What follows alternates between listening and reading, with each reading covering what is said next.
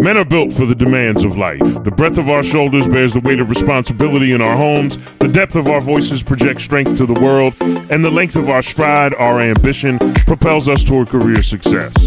Man Up for Life is the coaching and speaking brand you need to reach the heights of your individual and organizational greatness. Responsibility, power, and ambition will cease to overwhelm you and begin to inspire you.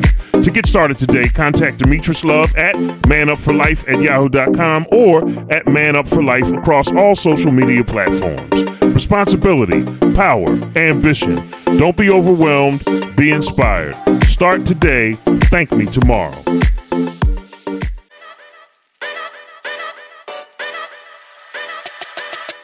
Hello and welcome to episode 38 of the Motown Philly podcast. I'm your co-host, Tim Golden, here with my co-host. It's your boy, Jason Hall. What up, though? Yes, indeed. What up, though? That fabulous Detroit colloquialism. You've heard him, Jason Hall. He's from Motown, the Motor City. He is the Motown in Motown Philly from Detroit, Michigan. And yours truly, Tim Golden, is the Philly in Motown Philly from that wonderful city of brotherly love. You heard it right, folks. 38 episodes. We're 38 episodes in, 38 weeks straight of bringing the kind of content to this podcast space that we believe is necessary and that we believe will help things grow and flourish into something great far beyond what Jason and I could ever have imagined.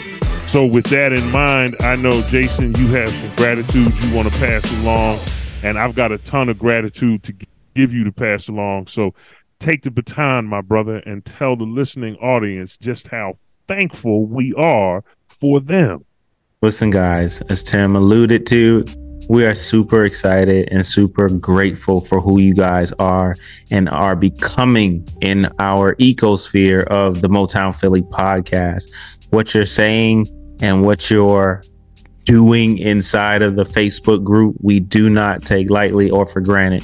Continue to have conversations and ask questions, bring other people in. We know that I know my guy Demetrius, he's brought in almost 20 people. He told me this the other day, and we're just super excited and grateful for the community that's building on the backbone of what is communication, connection, and community. Super grateful for you guys. Keep it up. Yes, indeed. That's right. If I could just follow up with what Jason said, I'm just so grateful for everything that all of you do. Thank you for making us part of your lives, for listening to us in your cars, doing what you do every day, and for growing with us. So, all right, we can't do this without you, and we can't do this without the guests that have agreed to be with us. And Jason, it's my honor and privilege now to get right into the interview with our guest on this episode 38 of the Motown Philly podcast. Folks, today we are blessed to have with us none other than Solomon Jones. Solomon Jones is an Essence best-selling author and award-winning journalist who has been featured nationally on NPR's Morning Edition, CNN Headline News, in Essence Magazine, and in a Verizon advertising campaign called Realize, which spotlighted entrepreneurs who overcame adversity to succeed. Jones is currently an award-winning columnist for the Philadelphia Daily News and morning host for 900 AM WURD radio in Philadelphia. In addition, he is a frequent on-air commentator for NPR affiliate WHYY. Jones began his professional writing career in 1993, penning articles for the Philadelphia Tribune while living at the Ridge Avenue shelter. He graduated cum laude with a journalism Bachelor of Arts from Temple University in 1997 and went on to be published in Essence Magazine, Newsday, the Philadelphia Inquirer, Philadelphia Magazine, and the Philadelphia Weekly. His first novel, Pipe Dream, was published in 2001 by Random House. His subsequent novels include The Bridge, Ride or Die, Cream, Payback, The Last Confession, and The Gravedigger's Ball. His eighth novel, The Dead Man's Wife, was published in October 2012 by St. Martin's Press. In total, Solomon Jones has published 11 books. There are 8 novels, 2 short story collections, and 10 Lives, 10 Demands, a powerful and timely work of nonfiction. A married father of 3, Solomon Jones is a national voice on marriage and fatherhood. His parenting columns have been published by Essence Magazine, and a pilot based on Jones's award-winning Philadelphia Daily News column was optioned by NBC's Peacock Productions. A recipient of the American Cities Foundation's Making a Difference Award, the Father's Day Rally Committee's Father of the Year Award, the Knight Foundation's Black Male Leadership Award, and Community College of Philadelphia's Distinguished Leadership Award, Jones has written 2 books of family humor, and his Clear Channel radio commentaries on relationships and parenthood were produced as a 2005 CD called Wisdom. Solomon lives in Philadelphia with his wife and 2 youngest children, and he is currently at work on his next novel. Ladies and gentlemen, can you join with me in welcoming to the Motown Philly podcast, Solomon Jones. Solomon, welcome, and thank you for being with us. Thank you so much for having me, man. I appreciate it. All right.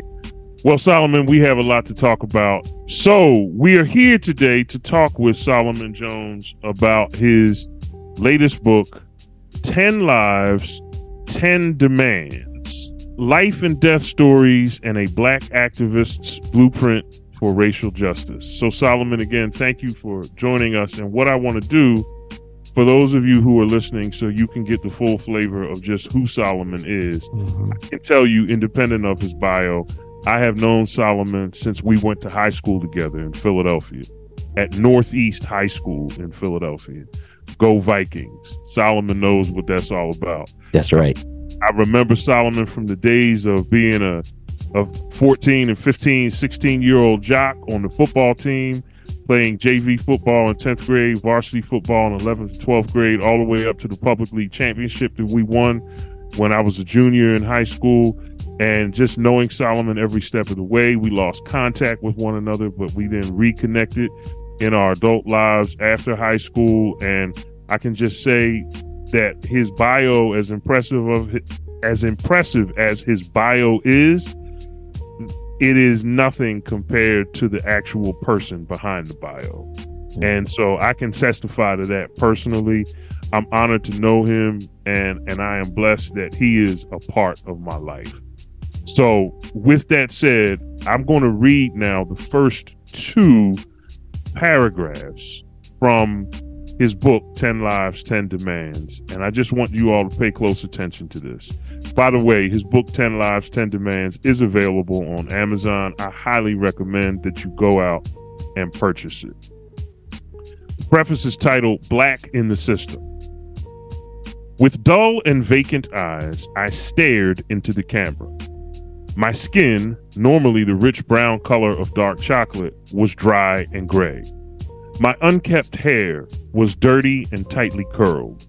My facial expression was that of a man resigned to the belief that he would die homeless and crack addicted. It was that picture, a mugshot from one of my 7 arrests for charges ranging from retail theft to attempted burglary, that marked my first television appearance. No one was asking my opinion on CNN back then. I was simply a piper, a crackhead, a disposable cog in the wheel of a drug culture that thrived on the desperation of people like me. But on that day, when they flashed my mugshot on Philadelphia's Fox 29, I achieved an infamy normally reserved for murderers. I was one of the city's most wanted, and most viewers who saw my picture likely believed I deserved to be punished. More than 2 decades later, they believed the same thing about a black man named George Floyd. Wow, Solomon, what a powerful, powerful way to open your book. That is just an extraordinary picture that you paint. And you, among, obviously, you can see what a gifted writer Solomon is. So, thank you, Solomon. I want to ask you a question, because you really present a portrait of yourself as you were, and we all know the man who you have become and who you are today. Was there a turning point in your life, Solomon? Was there a moment? Is there a moment that you look back on and say, this is where I said enough is enough? So I guess what I'm asking is, was the transformation that has taken place in your life, was it more of an event, or was it more of a process? I think it was both. I think that it was a series of events that were part of a process. If I were to point to one event, it would probably be when I was hospitalized. I was hospitalized in 1996. It was winter, and I was on my last run, and was living on the streets around Broad and Erie, and I got a case of bacterial pneumonia. I didn't know what it was, but I knew I was having problems breathing. Somebody dropped me off at the hospital, and they left, and they kept me, and they put an oxygen mask on my face, and they put some tubes in my back, and they sucked out this fluid that had gathered in my lungs and around my heart, and that saved my life. They told me when I walked in there, I had probably a 50-50 chance of walking out alive. And so I had already been to rehabs and detoxes and meetings and all the things that they tell you that you should do when you have that type of problem. I had done it several times, and this time I just prayed. I prayed and I meant it. And when you pray and you mean it, then you have some action that comes behind it, right? And so my life began to take a different direction at that point. And I walked out of that hospital and went on to live my life. Went to Ridge Avenue shelter, and went back home, and just started the process of fixing all the things that had been broken. Wow. So wow, what a description, what a moment. Jason? Yeah, Solomon, just like I was kind of mentioning to you before we hopped on, your story is so fascinating from the point of view that we know you to be a totally different dude now. Like, mm-hmm. your past, of course, is your past, but you carry it with you to share as a point of inspiration. Mm-hmm. Like, I want to dig a little bit more deeper into like that process of restoration, that process of growth, healing, and things of that nature. Like, sure. Your story, from whence you come from, is so like profound in the fact that you were down in the gutter. Absolutely. I mean, so did you have a level of support?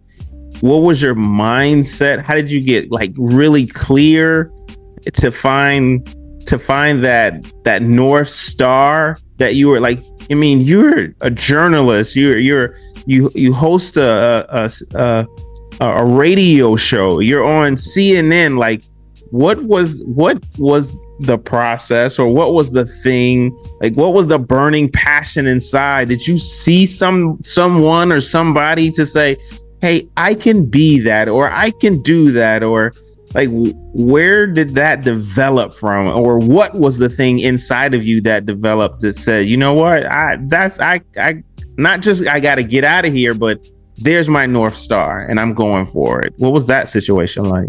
Well, I think I knew what I could be. I knew what I was capable of. I just got caught up. And so you always knew that, even when you were in like, I think I did. I think that, I had gone to a fairly prominent middle school here in Philadelphia. Masterman is one of the top schools in the city. And, I knew that I could write. I always talk about writing as something that I thought everybody could do. Mm-hmm. Until I realized that everybody couldn't.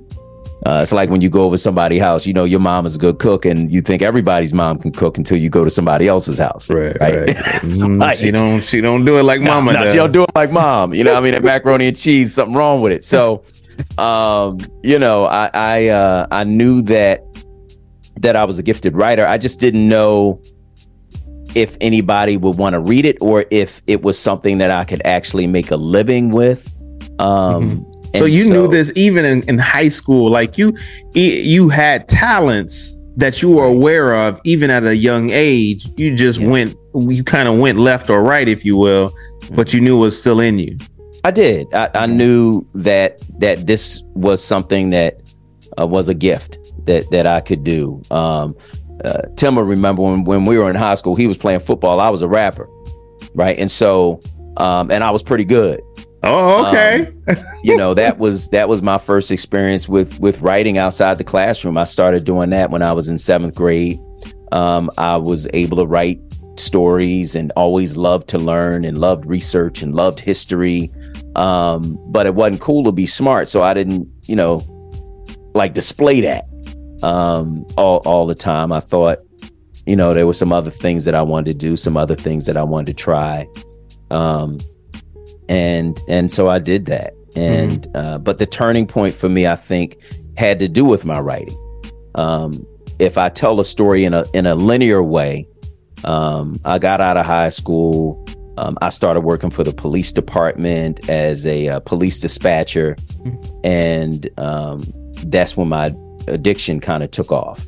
And so I left that job and ended up, pretty quickly losing all kind of stuff, losing my apartment, losing my money, losing my car, losing, once all that was gone, my girl was gone too. She was out. Right. No and car. So, oh yeah, no she girl. Was out. No car. Yeah. She gone. And so, so I ended up, on the street, man. And then ended up, being put out, of my mother's house. And then I ended up in a shelter. And I stayed in a program there. But we had a counselor there who asked me to write something about what it was like to be in the shelter. And actually, that's where that preface, the name of that preface comes from, is from that first piece that I wrote for a counselor while I was in this shelter. There was a lady who was doing a newsletter for and by homeless people who I got to know, and I showed her this piece that I wrote for this counselor, and she then showed it to the editor of the Tribune, and the editor of the Tribune loved it, and they published it, and they called it Black in the System. And it was my piece about what it was like to live in this homeless shelter and to be in this place and to be in this condition. And when I saw that on paper, when I saw it in the paper, I walked from the shelter at Broad and Fairmount down to Broad and Chestnut, and I saw it, and I just cried. I cried because I knew that my words were being read by who knows how many people, and that those people were being moved by those words. And so that experience for me was one of my turning points. Mm-hmm. Wow. That's good. Just for those of you that don't know this, I can speak on this firsthand. One of the practices when I was in high school was to show up in the lunchroom early so that we could gather around the table and somebody would get a beat. And when I say get a beat, what I mean is the closed would be two, you got two hands, right? The closed fist was the bass. That's right. Big drum. hand smacking on the table was the treble, and somebody start getting the beat on the table, and Solomon would start dropping a verse, right? And the real excitement of going to school was the being there early. That was the best part of the day, and it used to get us going, keep us energized, and so I sort of, I mean, I can't say that I could predict this then, but knowing Solomon and having a few classes with him, I always thought that he had a gift with words. That was something that I observed even when I was in high school. And you might not know this, Solomon. I don't think I ever said this to you, but my father died when I was in high school. And it sunk me into a pretty deep depression because he died right in front of me. My brother and I gave him CPR and he didn't make it. And I remember I sunk into a deep depression, and during my senior year, I had really fallen away, and I was just having a hard time grieving his death and processing his death. And I remember listening to you in class one time. You were giving an answer. And it was so crisp and it was so clear. And I just remember saying to myself, yo, man, I got to be like Solomon. I'm thinking to myself, because, when you're in high school, you're not really sure. You kind of have an idea what you might want to do or be, but you're not sure. And your peers influence you. They do. And I remember listening to you give that commentary in class, and I was like, yo, man, I got to do better than this, man. I got to do better than this. Solomon setting standards up in high school. Yeah, man, wow. Absolutely. I was like, yo, man, I got to do better. As bad as I felt about losing my father, I knew in that moment that when I looked at Solomon, I saw I had to get myself together. And it was inspiring to see that. And from that point on, I really never looked back. Because I got to college and I was like, yo, man, I got to apply myself. I got to work hard. I can't be fooling around. And so, you might not know that, Solomon, but that's something I had to share, man, because you have inspired me greatly. And in ways that you might not even know. So, I wanted to point that out. But Solomon, I have another question for you. So your novels, right? Your 8 novels revolve around life in and around Philadelphia. Yep. Is that because Philly is where you get your inspiration? Did you choose Philadelphia for a specific reason because it's your hometown? What was your inspiration for writing your great works of fiction centered in and around Philly? I'll answer that, but first I got to tell you that you inspired me. You're on my show, on both of my shows, because I host 2 radio shows here in Philadelphia. And you're brilliant, brother. You are brilliant. Thanks.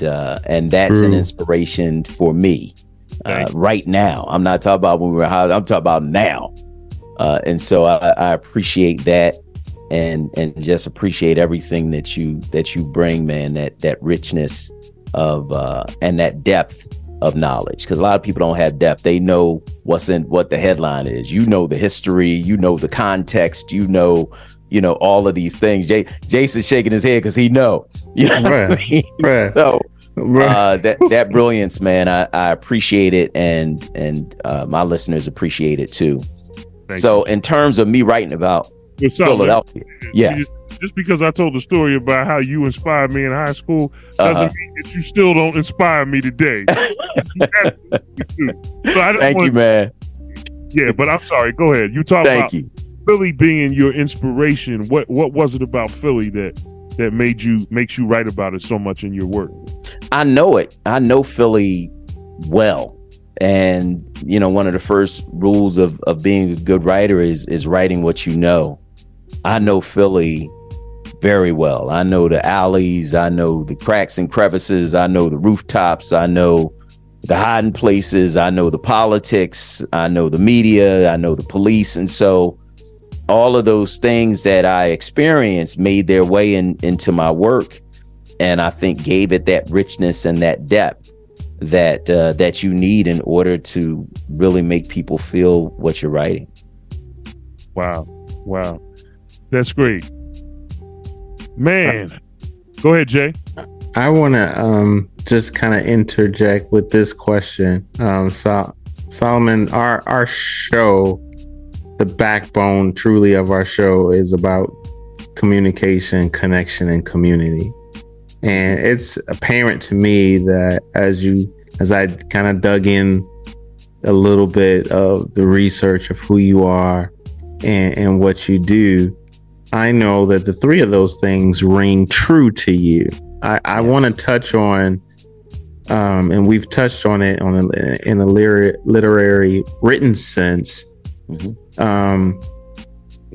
I want to kind of expound on it on an expressive, like, speech sense, like your voice. Like, when did you realize how important overall your ability to communicate and to be vocal, if you will, about your causes, about the things that you do on your two radio shows?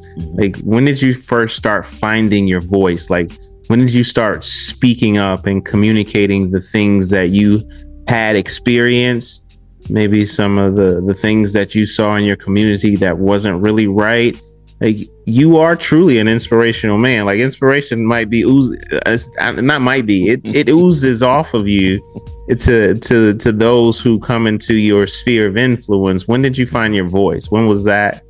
Not just in the writing, but just in the totality of you just opening up your mouth, and to where CNN is like, yo, I need to hear what Solomon got to say about this. Yeah. So when did that come about? Wow. I think in terms of writing, when I was in high school, I was rapping about apartheid in South Africa. Mm. Everybody else was rapping about girls and 40s and 40s weren't out yet, courts and tall boys and all this stuff, and I had some of that too, but I was interested in what was going on in the world around me. I was interested in justice. I was interested in race, probably not to the extent that I am now, but it was something that was of interest to me. Tim and I both went to schools where you had white kids too, and there was a difference, mm-hmm. in the community where you lived, in the community where you went to school. Mm-hmm. There was a difference in how people interacted, and so I was interested in all of that. Then I think in terms of finding my voice, in a way that I could vocalize some of the problems that we were going through, I think that kind of came about with radio. For me, I think one of the first things that I did in radio was commentary. So I did commentary and I wasn't paid. I did it for free for WDAS, one of the stations here, when Carter and Sanborn, I believe, were on that station. Mm-hmm. And because first they were on 99 and I believe they moved to DAS. But anyway, I was doing commentary for them, and one of our radio legends here asked me to do it. This guy named Butterball. Butterball has since passed, but he asked me to do this commentary, and I started doing this commentary, and it became like this poetic thing. And then I took those poems and I published them as a CD, and mm-hmm. and then I started to use the poems in speeches. People would ask me to do speeches after I wrote my first book. I'm like, me? Why do you want me to speak? Well, dude, you wrote this book. Okay, well, I'll speak. And so I began to realize that people cared about what I had to say. And when I realized that they cared about what I had to say, I realized that I had something to say. Right. And so I think that's when I began to find my voice. Love it. Wow. Love it. Ms. Solomon, you're touching on so many things that we're all about here at Motown Philly. Our podcast mission is communication, connection, community. Mm-hmm. And the types of things that you're talking about now, using artistic expression to really help you find a voice, not only your own personal voice, but a voice that is political, a voice that is engaged with the real world and real world problems that people have. And that's one of the things that I think a lot of people underestimate about art, is that when you find your voice, mm-hmm. you find your voice. It's almost like the Genesis account in creation. There's chaos in your life, and then out of the chaos, you sort of call order into it. So mm-hmm. I like to say the first poem ever spoken was "Let There Be Light," mm-hmm. right? And in a way, that's what you did when you left the hospital, right? You said, "Let there be light." You said, "This is chaotic. It's terrifying. It's empty." You know, Genesis 1:2 says, "And the earth was without form and void, and darkness was on the face of the deep, and the Spirit of God moved." The Hebrew word is hovered over the face of the waters. And it's in that context of all that fear, all that terror, all that chaos, that God says, "Let there be light." And I think because we are made in His image, we are little I ams, right? We have a capacity to create light from darkness. And I think what's so beautiful about your story for me is how you literally used your gifts with words at every step of the way to sort of propel you into the person that you are today. I think that's fabulous. Along those lines, Solomon, I want to ask you this question. As a writer, what do you see as the relationship between storytelling and liberation? Mm-hmm. The personal liberation in terms of your individual story, or collectively in the case of Black people, for example. So I'm thinking about, you know, African-American writers and how many African-American writers like James Baldwin, right? Mm-hmm. James Baldwin was always using his pen in conjunction with his voice, and he never let one function without the other. And that's one of the things that I so admire about you and your work. So what could you tell us, Solomon, about storytelling and how that impacts liberation and freedom from a personal and collective group standpoint? Wow, I think that's an excellent question. I think that as a writer, one of the scariest things you face is a blank screen, right? Because you know that the only way that blank screen is going to get filled is if you do it. Mm. You know, for old school writers, it was a blank page. You know, and the only way it's going to get filled is if you do it. And so it is at once intimidating and challenging. It's both at the same time. And so the thing that is liberating about storytelling is facing your fear of having to be the one to fill that page or fill that screen. And at the same time, rising to the challenge of doing it. That's liberating. It's liberating to share a story with an audience, knowing that they might reject it, they might hate it, right? I mean, that's just true, you know. But it's liberating to do it anyway, because it's a story that you had to tell. And so, I think that same principle applies to groups. We tell our stories because we have to. We tell our stories to face our fear. We tell our stories to rise to the challenge. And we tell our stories to liberate us from just keeping them inside and hiding them out of fear of other people rejecting them, or rejecting us, or rejecting our rights, or rejecting our aspirations. And so you tell your stories in order to gain freedom as a people. You know, if our folks had not stood up and said, you know, we don't want to live in this condition anymore, and told the stories of that condition, you know, telling those stories after the Great Depression in the storytelling projects that came out of the government, and, you know, told the stories of what happened during slavery, told the stories of what happened during Jim Crow. As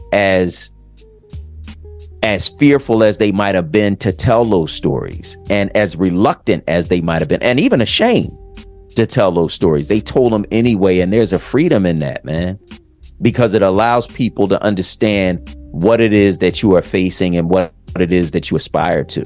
So there is no freedom without storytelling. There is no freedom without truth. And you know, stories are based in truth. And so you have to tell them in order to free yourself from whatever lies people have you entrapped in. Mm-hmm. Wow, Solomon, that is powerful. Mm. That is powerful. I had a follow-up question, but as fate would have it, it escapes me right now. So. Don't worry. I got one. I got one for you. Okay. Solomon, there's probably more.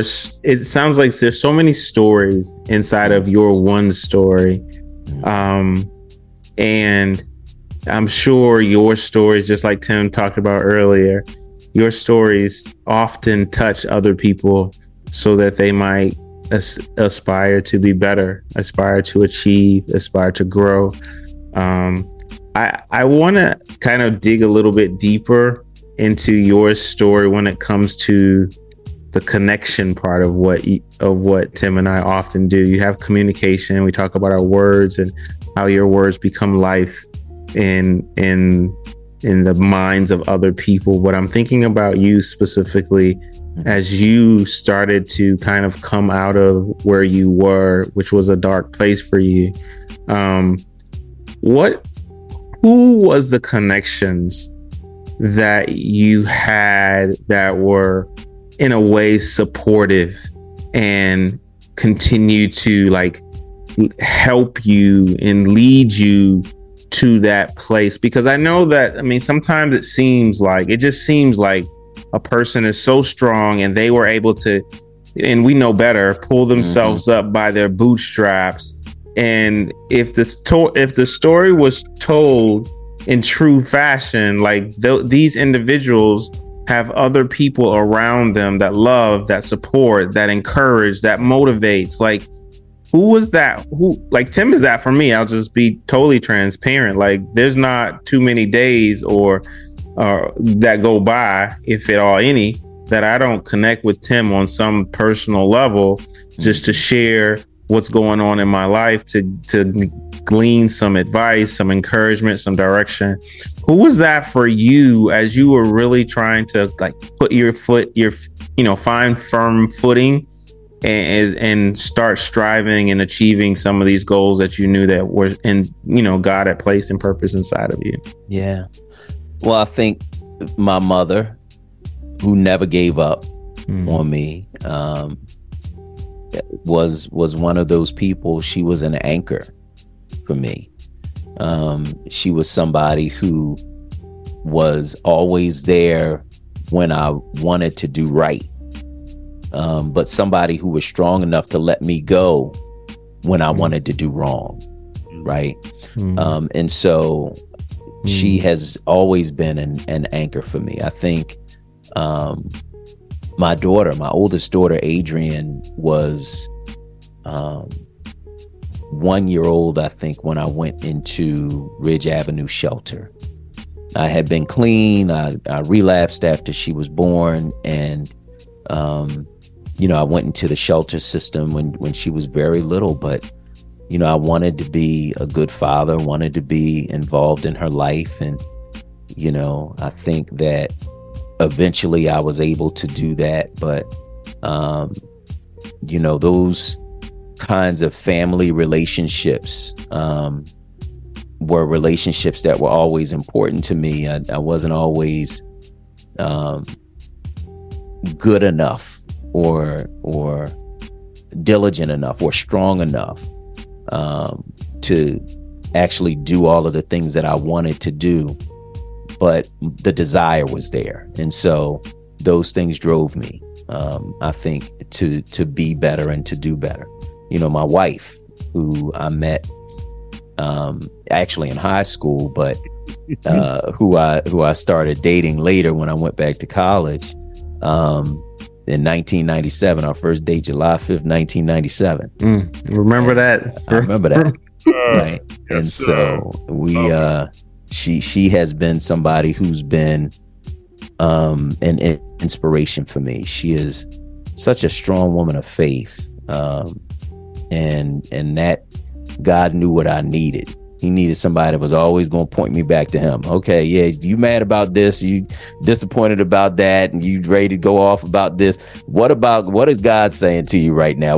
Let's go to the word. Matter of fact, let's pray, you know. And sometimes it gets on my nerves because I'll be like, I don't want to pray. I just want to be mad. Just let me be mad right now. You know, that's but real. That's real. You know, I think God will put people in your life, man, who serve as anchors, who serve as road signs, you know, stop, go, you know what I mean? And who serve as inspiration. And so those are some of the people, my children, who my brother said, your kids spoil. I'm like, oh, I just want them to have stuff I didn't. I want them to have the same kind of support that people from other cultures do. They don't have to worry about certain things, you know. What I mean? Struggle, so, like they need to do. Right. They need to do is, you know, experience what I experienced. No, right. They don't necessarily have to do that. No, they don't. And so, you know, all of that I think is important to me. My family has been my inspiration. True, love it.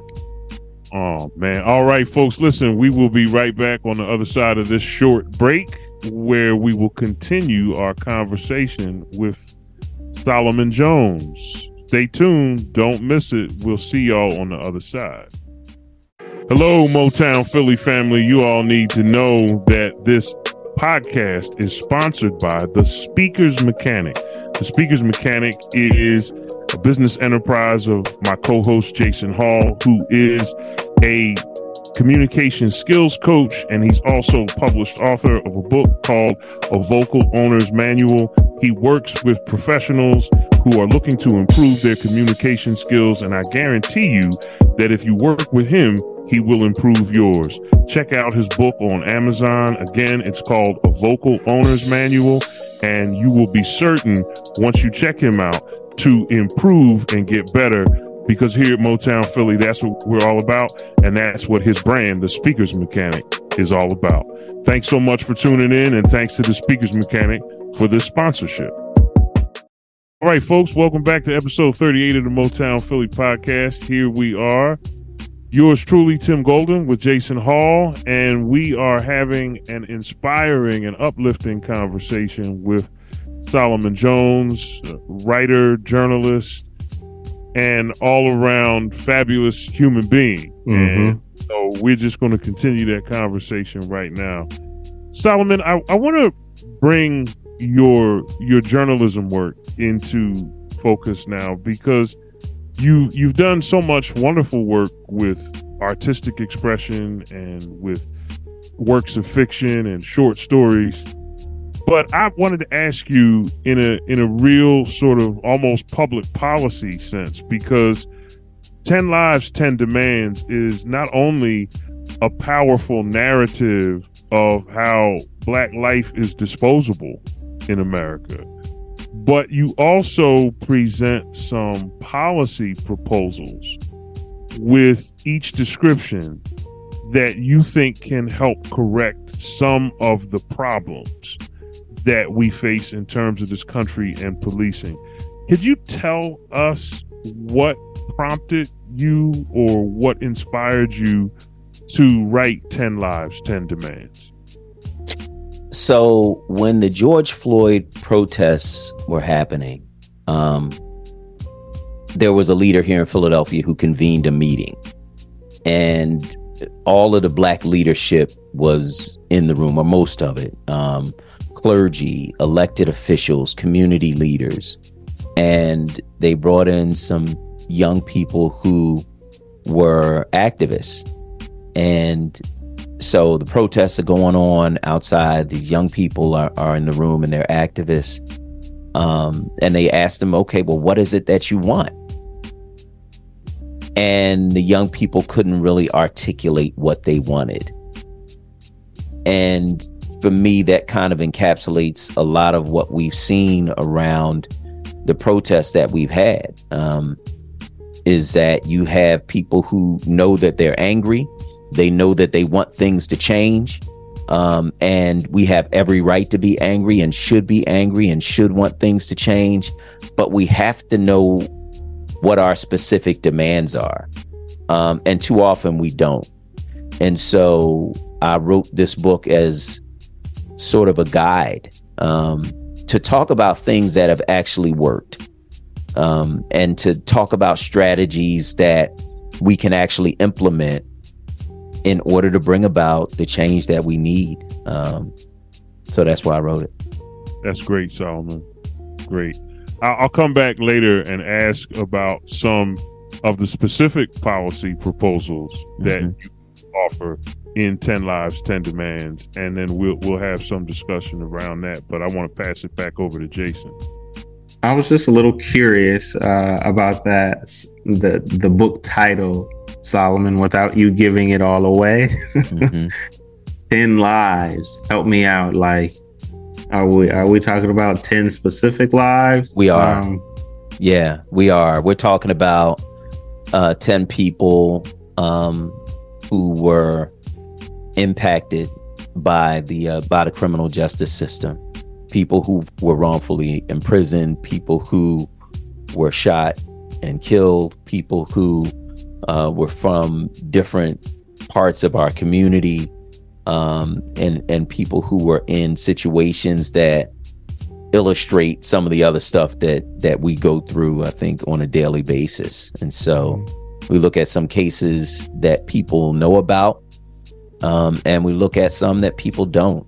Trayvon Martin is somebody that people know about, whereas Deborah Danner is somebody that people don't. And so looking at those cases and allowing them to illustrate first the horror that we are experiencing at the hands of these systems, but then to look at some of the reasons behind it, some of the things that cause it, and then some of the solutions that we could use to avoid it. Beautiful.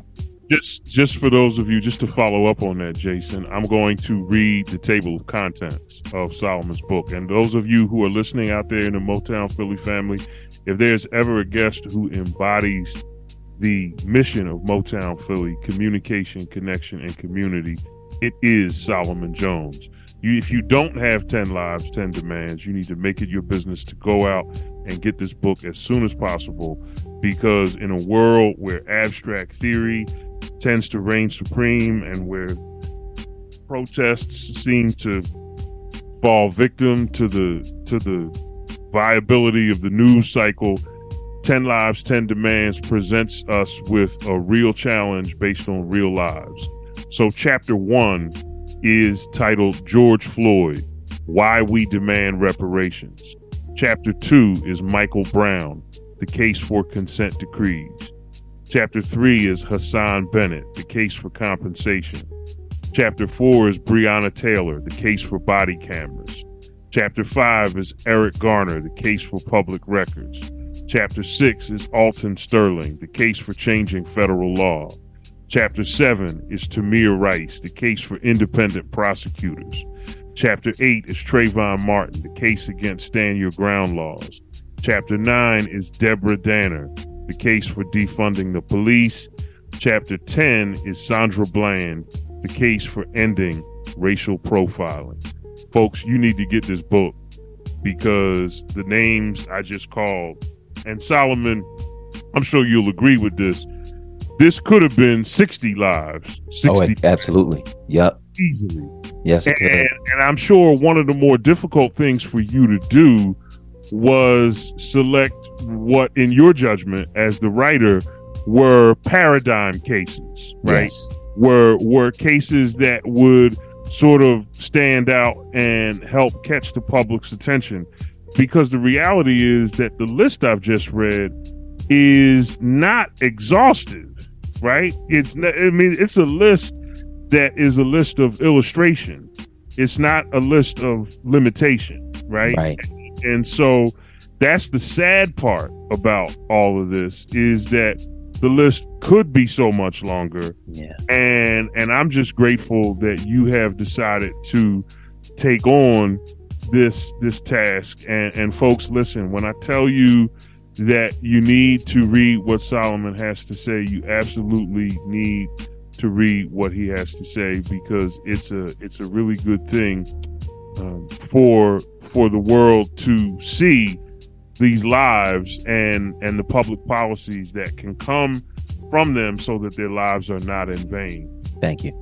Solomon, you're welcome, brother. You are welcome. Solomon, listen, man, one of the things you said at the very, very beginning, and it was so powerful. You said, you know, when you pray and you mean it, there's always going to be action behind your prayer. It won't just be words. We live in this world where everybody wants to manifest, right? Yeah. Well, I'm going to just sit here and pray and manifest. And it don't work that way, right? You know, you pray, you got to work. That's right. It doesn't just come to you. It doesn't just show up, right? I always thought that, you know, for those of you who are Christians out there listening, I always thought that the blueprint for success was the trinity of thought, speech, and action. You know, you conceive of an idea, you talk about the idea, and then you get to work on executing the idea, right? That's right. That's how you bring the word into flesh. And that's the whole model, right, for the Christian gospel, is this idea that the word is made flesh.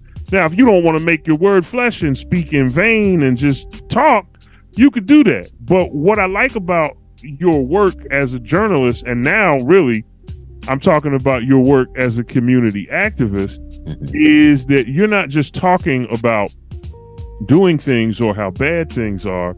You have translated that into a high level of community engagement. Again, folks, here at Motown Philly, we're about communication, connection, and community. And one of the things that you're doing in Philadelphia, Solomon, is your work with Man Up PHL. Yes. Man Up PHL. Solomon, can you tell us a little bit about the founding of the organization, its purpose, and the work that you do with it? Yes. So Man Up PHL started when my son's friend was shot and killed. He was 15 years old. He was his classmate.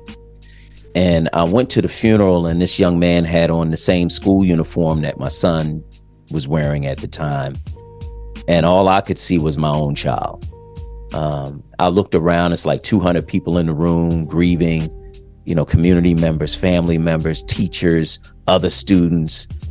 And this trauma is repeated in Philadelphia every year, hundreds of times.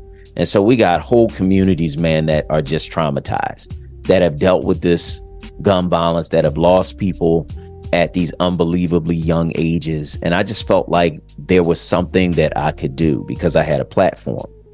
And so I called for Black men to come out to a meeting. It was in November of 2019. And, you know, you can't leave the sisters out. So I called for Black men, and the sisters came anyway. They're like, yeah, whatever. We're going to be there, too. And it turned out to be a standing room only meeting where we talked about mentoring as a strategy, where we would show young men whatever it was that we had to teach, whether it was how to maintain a family, how to keep a job, how to take care of yourself, you know, how to live. And it was about using that strategy in order to help young men escape from gun violence. And so we did that in a number of ways. We had meetings. We help people get jobs. We gave people food. We gave them, we were trying everything, man, and just trying to figure out as we went, how can we be most impactful? The pandemic hit. We had to move the mentoring sessions online. And then on the other side of that pandemic, when things started to open up again, we decided to go with a strategy we call listening to the streets, bringing young brothers in. We put a curriculum together, and we talked to them about gun violence, and we paid them a stipend for their time, and we gave them a meal every night. And at the end of it, we helped them to get jobs.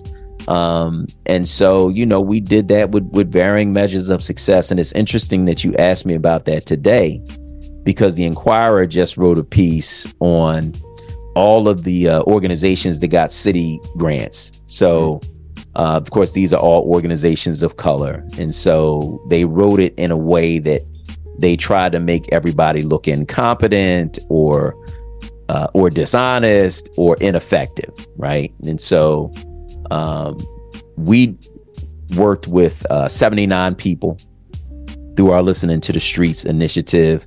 Our goal was to work with 240, but we didn't reach that goal. And so we didn't spend all the money. And so the city gave us an extension, and we decided to go into schools and do it that way, because that's where the violence is headed. And so, in making that decision and in kind of changing course, it helped us, I think, to solidify what we were doing and what we continue to do. And it's just good to talk to y'all about it, man, because folk will try to make you feel like what you are doing is not enough, right? But the reality is that when we started this thing, we started it because one young man died. And there were 200 people in the room. And so if we help one young man, right, then that's 200 people who don't have to be traumatized. If we help one young man, then that's a daughter that's going to see her father and he's going to raise her. If we help one young man, then that's a mother that doesn't have to be up at night worrying about whether or not her son is going to come home. And so, if God is in it, man, it's always enough. You know what I mean? And so, we continue to do this work, man. We continue to do this work, and I'm proud of the work, and it's hard work, and it's work that I volunteer to do. I run this organization as a volunteer, and sometimes it's more than my day job in the work that's required. Mm-hmm. But I do it because I love my people, and I'm just grateful for all the people who've allowed us to to get to this point. Sounds good. I have a follow-up thought and question to that. Solomon, I love what you're doing. I think it definitely resonates with me and Tim. When it comes to communication, I'm also communication skills coach, and I am someone who is quite intrigued with communication and the ability to articulate oneself. You mentioned about, as you began to write your book, you seemed to notice that there were challenges in the community of knowing how to articulate some of the things that that were ailing, the demographic of people who look like you and me. And it's just like, how do I they have these feelings, they have these thoughts, they have these emotions, maybe even ideas, or maybe just a sentiment of an idea. And it's just like, I don't know how to get that outside of me out into the world. And then you think about these young men who you mentor and you touch and you try to help them live and begin to foster a better life, a better way, and an understanding, some type of structure. I guess my question is, in the forms of communication, because it's so important, and we're all here because we are communicators in our own right in various ways. Yes. How do you find that communicating, effective communication, and the demographic that you normally see on a day-to-day basis that you pour into, that communication can be a struggle? And if it is, like, How do you find that a priority to kind of help isolate and make better? Or are there other programs to help one or a group realize that, hey, we got to do better with articulating our ideas, our thoughts, our feelings in order that we are just become better people and have better relationships? Like, what is the scope, if you will, of that being on your radar when it comes to the development of youth in our culture? Yeah, I think it's interesting. So, as I said, we started out working with men, age 18 to 35, and we started out working with men, ironically, because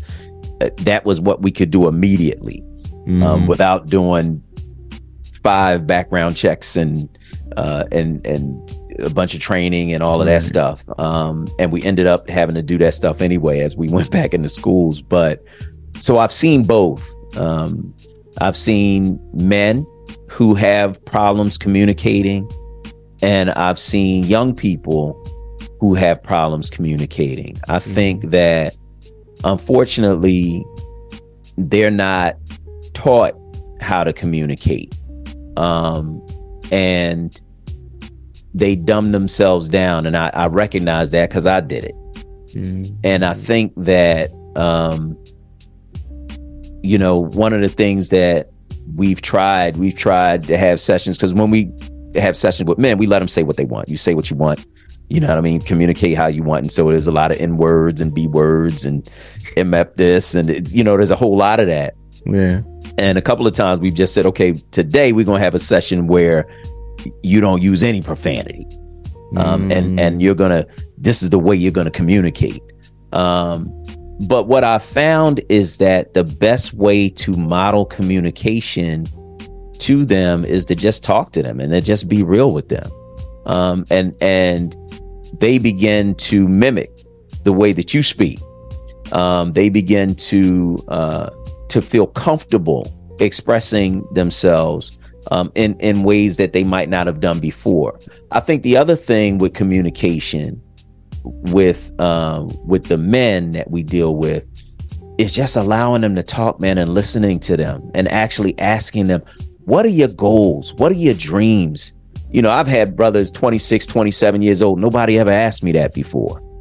I don't know how to answer that because nobody ever asked me that before. Okay, well, I'm going to give you a chance to think about it so that you can answer it, because it's important. And I think when people realize that you actually care what they have to say, then they will communicate in a way that's effective. That's with the men, right? With the boys, there have been some boys that tell me, I want to be a rapper. Okay, tell you what, write me a rap with no cursing in it, and I'll put it on the radio. Write me a 1-minute rap, and I'll put it on the radio. So I'm waiting for one young man to give me that. He said he wrote it, and he wants me to hear it. He doesn't want anybody else to hear it but me. So I'm like, okay, I know you must have did it. But, I think that the key to helping our folk to communicate is to listen and to care. Good stuff. Wow, Solomon, man, that is in that one answer to Jason's question, you have encapsulated everything that the Motown Philly podcast is all about. Aspects of communication, the connection with people, and the community that you build with people. And what's so powerful about that is that it shows that human beings need each other. Yes. Right? I mean, nobody does anything on their own. I mean, for sure, Solomon, you made the decision when you left the hospital that you were going to change your life. But your attempts at changing your life depend on the cooperation of other people. That's right. Right? It depends on the help of other people. Nobody can do things on their own. And that's one of the myths of contemporary American politics, right? Is that the individual is so powerful that he or she can do anything on their own, when the reality is, even if you are an entrepreneur and you say, oh, I'm just going to read, I'm going to be self-taught. What are you reading? Who wrote the books that you're reading? That's right. Right? I mean, you can't say I did this on my own. Nobody can say that. That's ridiculous. I mean, the only self-sufficient being is God. right? Mm-hmm. Beyond that, we all need each other. So that's a very, very powerful thing that you're doing with Man Up in Philadelphia, Solomon. Wow. What a fabulous work that you're doing. Solomon, talk a little bit, if you can, about your work in radio. Mm-hmm. How did you get started in radio? And I just say, folks, I'm blessed to be a small part of what Solomon does, in that I have a weekly segment on both of his radio programs, and I'm very grateful for that, because it gives me an opportunity to stay connected to the city that I love, Solomon. I like you, brother. I love Philly, man. Yeah. All its warts. And Jason, because I talk to Jason about it all the time. Mm-hmm. Jason said, "Man, I love Philly because you love Philly." Talking about Allen Iverson being my favorite basketball player, and Jason is a sports geek like me, so we always talk about sports and stuff like that. And so that Philly spirit is real, but. Can you talk a little bit about your work as a radio journalist in radio broadcasting? Because sometimes people who are really gifted with writing might not have the same ability with speaking, but you seem to be able to do both really well. And so could you tell us a little bit about how you got started in radio to the point where you have these two shows? So I got into radio through my writing. I had been doing a column for an online journalistic organization called Access Philly.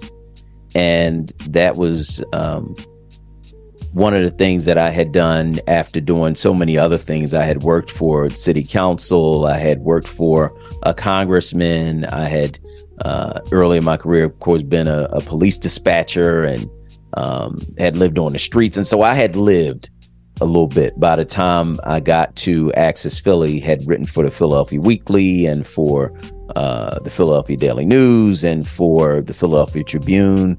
And so I'm working at this place called Access Philly, and it's a nonprofit. And the nonprofit, because they could not raise enough money to maintain itself, the nonprofit was in the process of folding. And so I heard from Sarah Lomax Reese, who is the president and CEO of WURD Radio. And she said, "Well, I'm interested in, some of the stuff you've done around data. Would you like to come in and be our program director?" And I had done a little bit of commentary in radio, but I had never really worked in radio. And so I wasn't interested in that. But we continued to talk, and she said, "Well, there's an opening on our morning show. Would you like to try out as the morning show host?" And that was around the time of Michael Brown and Ferguson.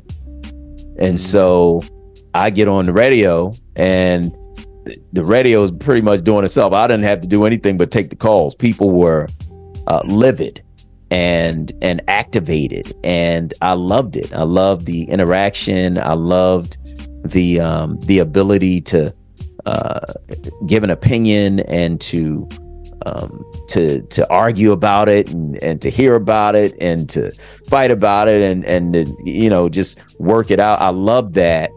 And so I became the morning show host. That was my first radio job, was the morning show host for WURD Radio, and did that for a few years, then got an opportunity at Radio One. So I left WURD, I went to Radio One, and I went to a station called Praise 107.9. That station then changed formats a couple years in. And I was ready to hand in my resignation, and they said, "Well, look, you're going back to WURD. Why can't you do both?" And so I had the opportunity, rather than just leave, I had the opportunity to do both. And so I do commentary on Classics 107.9. I do community affairs for their radio cluster here in Philadelphia, and I also do the morning show on WURD. Solomon, brother, you are extraordinary. Literally, you are extraordinary. Right. Oh man, what a powerhouse, brother. Mm-hmm. Man, Solomon, I dare not classify you as a jack of all trades, but I am interested in you knowing because you are so gifted in so many things, talented, skilled.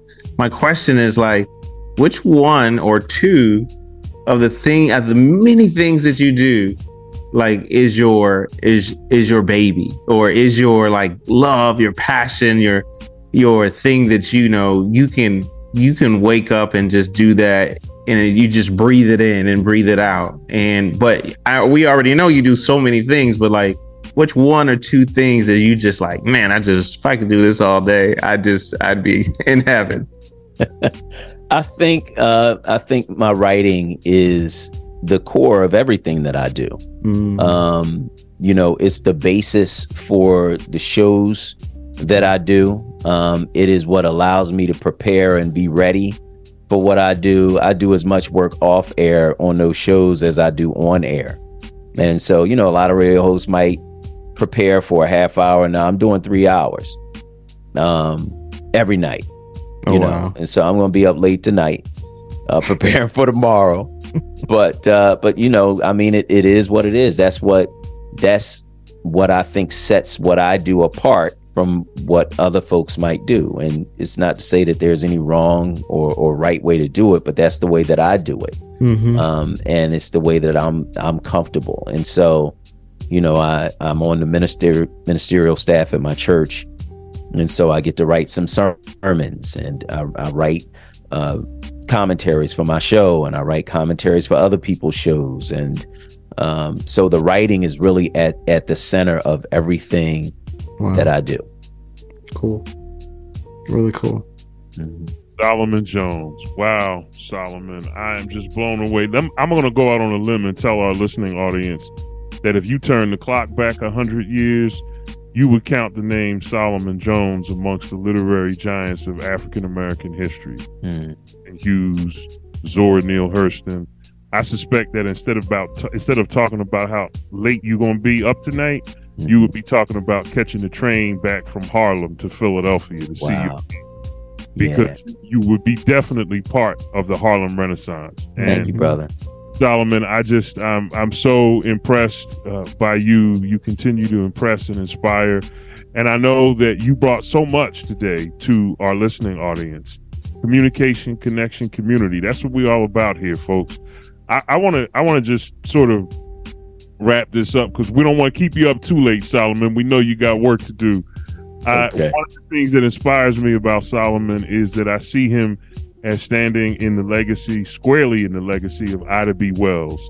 And Ida B. Wells led the anti-lynching campaign from about 1892 to 1900. You heard Solomon talk about how Man Up PHL or Man Up Philadelphia was born out of the tragedy of his son's friend being killed, and Ida B. Wells' activism became real to her when two of her black male friends were lynched. Mm.